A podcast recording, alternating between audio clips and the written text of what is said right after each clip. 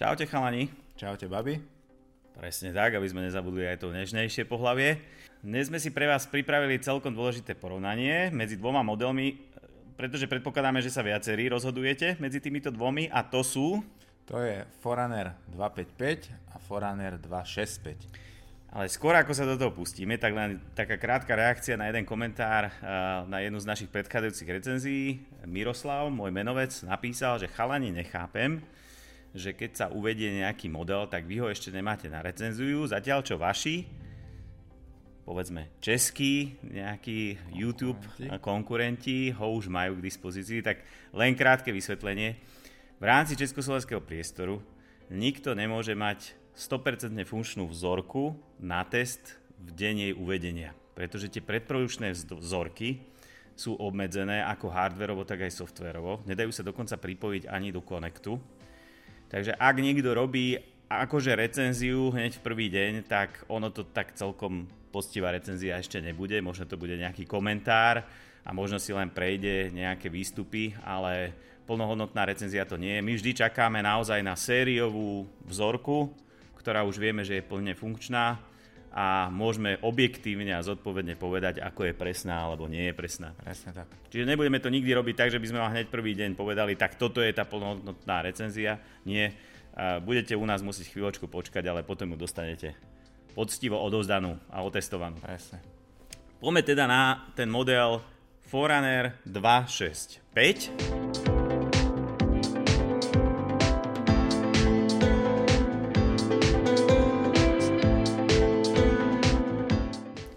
mám ďalej teraz ten objektív, takže dúfam, že ma to dobre zachytí. Toto je konkrétne 265S.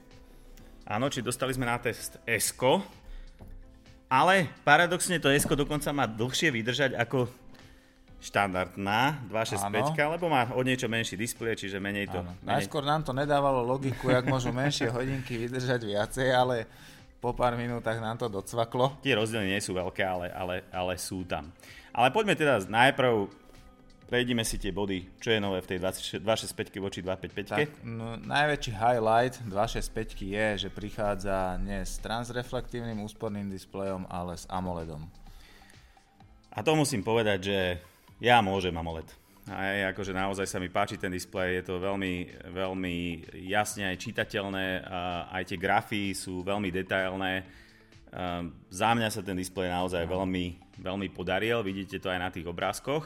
S tým ale prichádza ešte jedna funkcia displeja voči 255 a to je? A to je, že už tam nemáme iba ovládanie pomocou gombíkov, ale je tam dotykový displej. Nech sa ľúbi. Pekne si prechádzaš to menu hore dole, potvrdzuješ Takže 265 dostávame dotyk. Je to fakt pohodlné a veľmi dobre sa pracuje s tým AMOLED displejom. Myslím, že ty si zvykol aj na sedmičke na ten dotyk, či? Používaš to? No, ešte stále tam tak trošku mám medzery.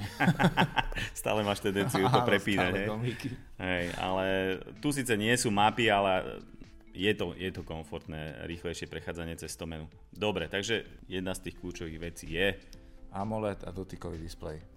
Dobre, Poďme ďalej. Čo sa týka tých veľkostí, tak veľkosti ostali zachované, S a väčšia rada, čiže 41 mm versus 46 mm. Uh-huh.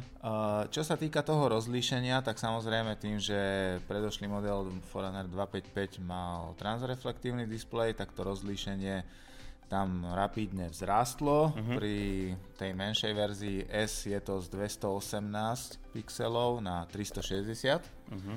a pri väčšej verzii je to z 260 na 416 Čiže dá sa povedať, že, že, že, že akoby tá detailnosť toho displeja je 1,5 násobne Áno. lepšia. Hej, čiže množstvo bodov, ktoré aj dostanete na tú obrazovku. To je vidieť napríklad aj v takých veciach, keď som videl, že prišla textová správa, zase možno si to ukazujeme teraz aj na, na displeji, tak naozaj vidíte veľkú časť tej správy vďaka aj tomu množstvu bodov, ktorý ten AMOLED displej má. Čo sa týka takých ďalších vecí, tak nemôžeme povedať, že 265, teda do 265 pribudlo brutálne veľa nových funkcií. Uh-huh. Je ich teraz práve že trochu menej ale o to viac môžu byť pre niekoho, by som povedal, takým prínosom. Ešte možno, keď, kým sa im dostaneš, a hovoril si o rozdiele medzi veľkosťami, čiže máme to S a máme, máme aj tú štandardnú veľkosť. Ako je to s hudbou alebo s pamäťou na hudbu? Stále sa rozlišuje hudobné, nehudobné? Nie, nerozlišuje. Teraz je už iba jedno označenie 265 eh, alebo 265S. Automaticky je v tom pamäť na hudbu, takže už nerozlišujeme hudobné, nehudobné. Dobre. A z tých vecí teda, ktoré pribudli, hlavne potom už softverové, hej, tak sú tak jedna z takých e, dôležitých parametrov u, u niekoho môže byť je pripravenosť na tréning. A to je celkom zaujímavý parameter. Áno, pretože berie do úvahy viacero faktorov. V podstate je to vyhodnotenie vášho spánku, vášho meranie, merania HRV, vášho oddychnutia, stresu, dlhodobejšieho spánku a tieto veci, takže v 255 to chýbalo, ale teraz pre niekoho môže byť tento parameter veľmi dôležitý. Keď sa s niekomu snažím vysvetliť, čo je HRV, aby to bolo tak jednoducho ľudsky povedané, tak hovorím, povie vám to, alebo hodinky vám povedia, či to srdce je takej kondícii, aby ste mu naložili aby vás neprekvapilo, lebo stáva sa, že kolabujú aj mladší ľudia na pretekoch hlavne, hej. Takže naozaj tie hodinky vám povedia, že áno, je čas, aby si uh, si dal do tela, alebo vieš to, nechaj to dneska radšej tak, pretože z pohľadu HRVčko, HRVčko ešte odzrkadluje aj jednu dôležitú vec.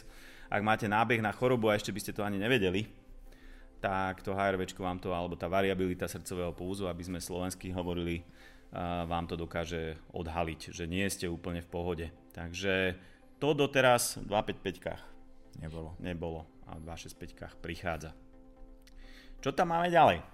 Ďalej tam máme, by som povedal, parametre, ktoré dostaneme, ktoré sme doteraz mohli mávať iba z ďalšieho príslušenstva a to sú dynamické vlastnosti behu.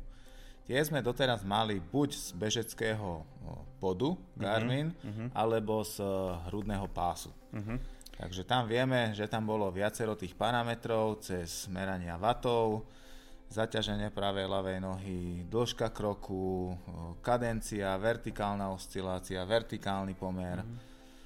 Takže z pohľadu športu si myslím, že toto je tá kľúčová vec, Áno. ktorá pribúda aj v 265 aj v 965 Áno. Že zrazu Garmin nám povie, konečne teda Garmin meráš už výkon aj z ruky, hej, aj, aj ty. Musíme povedať, že Garmin si dal na čas v tomto smere, ale prichádza s tým meraním. A dokonca aj s ďalšími funkciami navyše. No ale prichádza s dynamikou behu a to teda je zatiaľ bezkonkurenčné, nie je to v žiadnych iných hodinách, vždy k tomu potrebujete buď ten pod alebo ten hrudný pas. A to, čo nás zaujímalo, a v tom je tá podstata toho, čo som hovoril na začiatku, že to sa nedá hneď zistiť, ale treba to odbehať, ano. odskúšať, tak ako to bolo presné voči, povedzme, chlipu alebo hrudnému pásu a či dostávam všetky vlastne výstupy. Začnem tý, tou tvojou druhou otázkou, či dostávam všetky výstupy. Nie, nedostávam úplne všetky výstupy, pretože keď mám hodinky na ruke, ktoré mi merajú tieto vlastnosti, tak nevedia vyhodnotiť jeden dá sa povedať, dôležitý parameter pre mňa osobne mm-hmm. a mhm. to je zaťaženie pravej a ľavej nohy.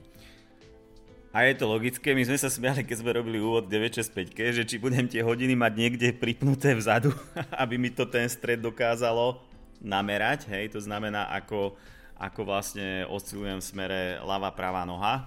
Samozrejme, potrebujete mať ten senzor v strede, aby vám to mohol ukázať, aký je, aký je záťaž ľavej a pravej nohy.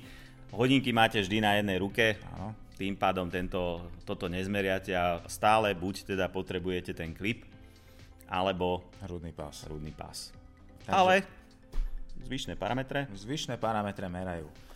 Uh, ja som to samozrejme porovnával uh, s týmito doplnkovými prístrojmi, ktoré to merajú, by som povedal, so 100% presnosťou. Uh-huh keďže sú zafixované a sú v strede. Uh-huh. A pri tých ostatných parametroch, ako, je, mm, ako sú vaty, ako sú vertikálny pomer, vertikálna oscilácia, e, doba kontaktu so zemou, tak tam boli odchýlky uh-huh. vždycky pri každej aktivite.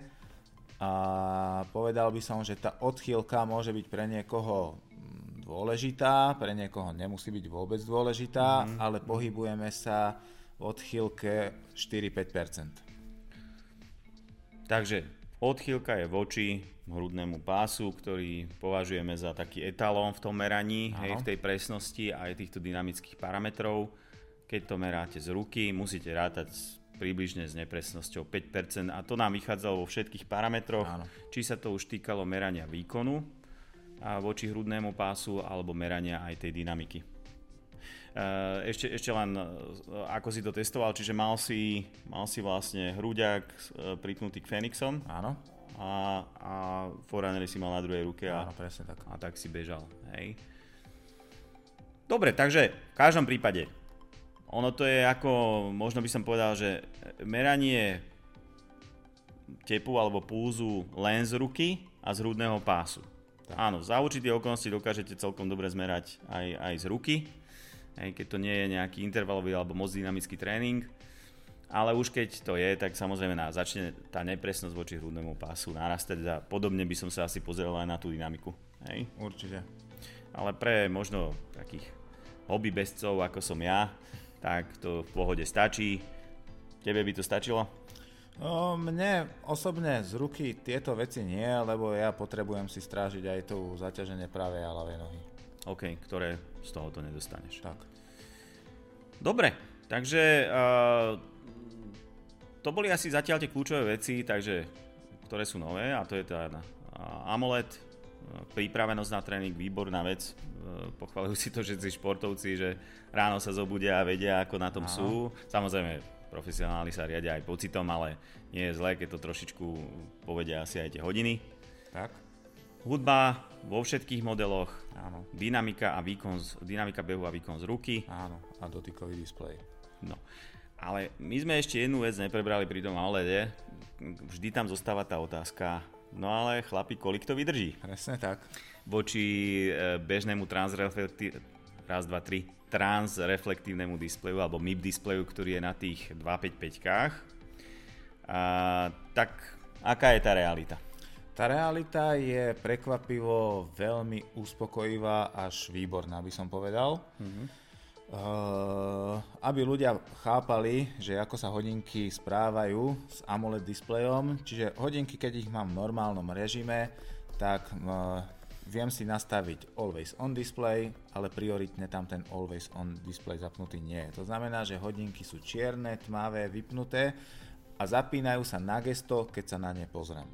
Mm-hmm. Vtedy má tá baterka tú najväčšiu výdrž.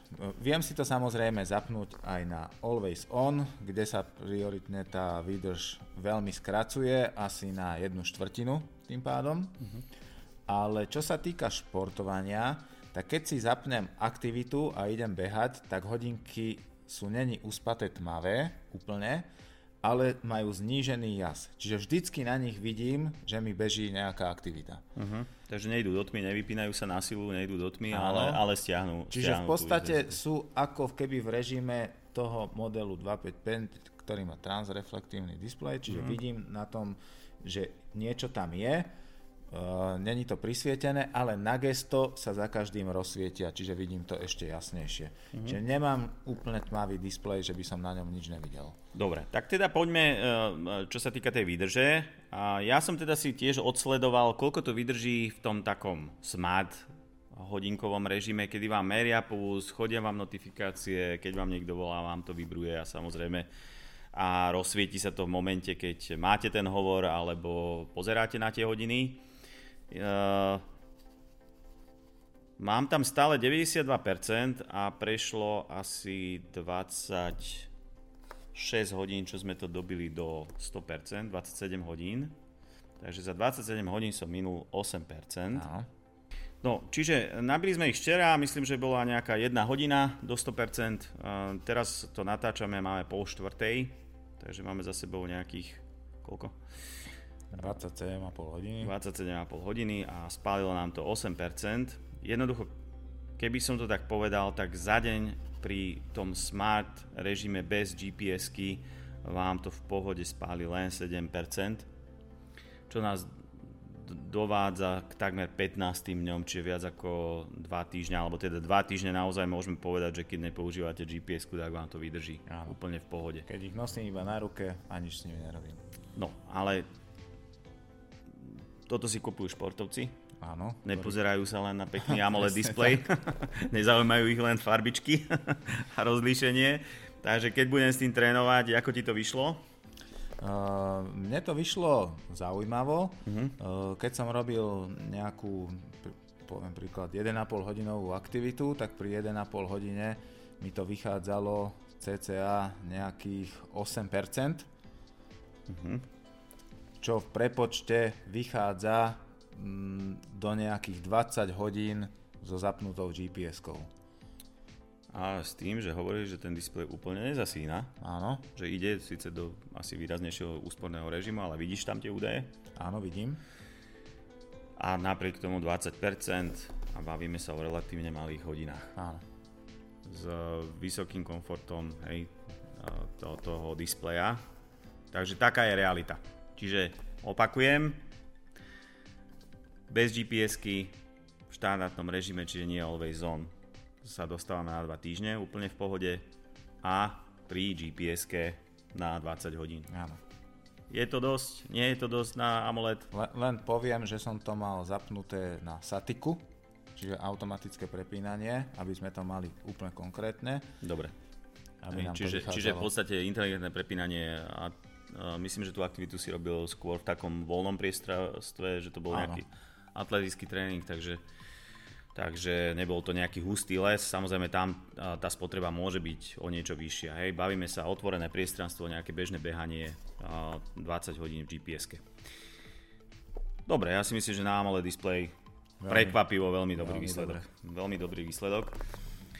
Dobre, a, takže už si len povedzme, teda, a, čo tam ešte pribudlo a máš tu napísané, že USB-C, ja tu USB-C nevidím, vidím tu štandardný konektor, čiže čo sa s tým myslí? Áno, s tým sa myslí, že na nabíjacom kábli, ktorý je k hodinkám, tak doteraz bola koncovka normálneho USB, ktoré som vedel pichnúť do hociakej e, nabíjačky od telefónu, do počítača alebo, alebo tak a teraz sa to mení na USB-C.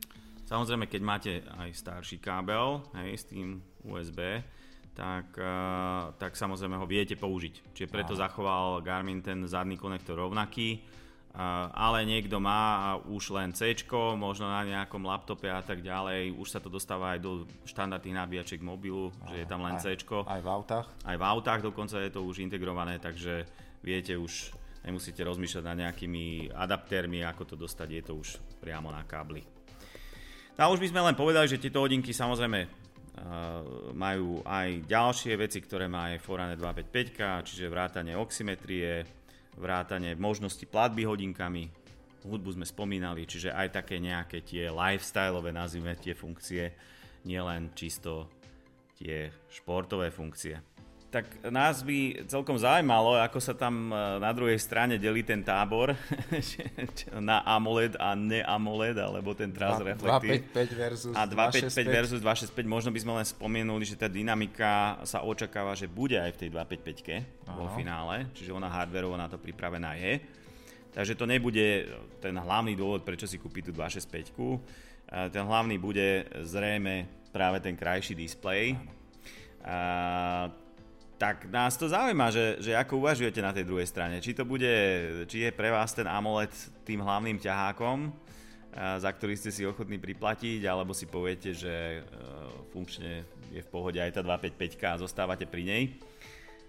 Napíšte nám do komentárov, že čo, čo uprednostňujete. A teraz, keď si spomenul to slovíčko, či si priplatíte, tak by sme mohli povedať aj v akej cene sa pohybuje 265. Ale nestražme, nestražme. To si skontrolujte na našej stránke. Alebo respektíve už to vidíte aj na tomto videu, kde tie ceny sú. A myslím, že Garmin začína celkom ambiciozne. Áno. Neviem, či až moc neambiciozne, ale však to na tomu odpoviete vy, Áno. Garminu. Vašimi peňaženkami. Vašimi peňaženkami, či ste mu ochotní dať za takéto vylepšenie ten príplatok. V každom prípade ide o nádherný displej, veľmi funkčné hodiny a, no a cenu si musíte vyhodnotiť samozrejme vy. Uh, máme ich už skladom, nech sa páči, môžete ich kupovať. A samozrejme, tešíte sa a môžete sa tešiť na ďalšiu, nie pseudorecenziu, ale naozaj skutočnú recenziu na 965. Takže budeme na tom pracovať a nech vám prineseme zase čo najlepšie výsledky z našich testov. Nech sa ľubí. Majte sa, športujte, čaute.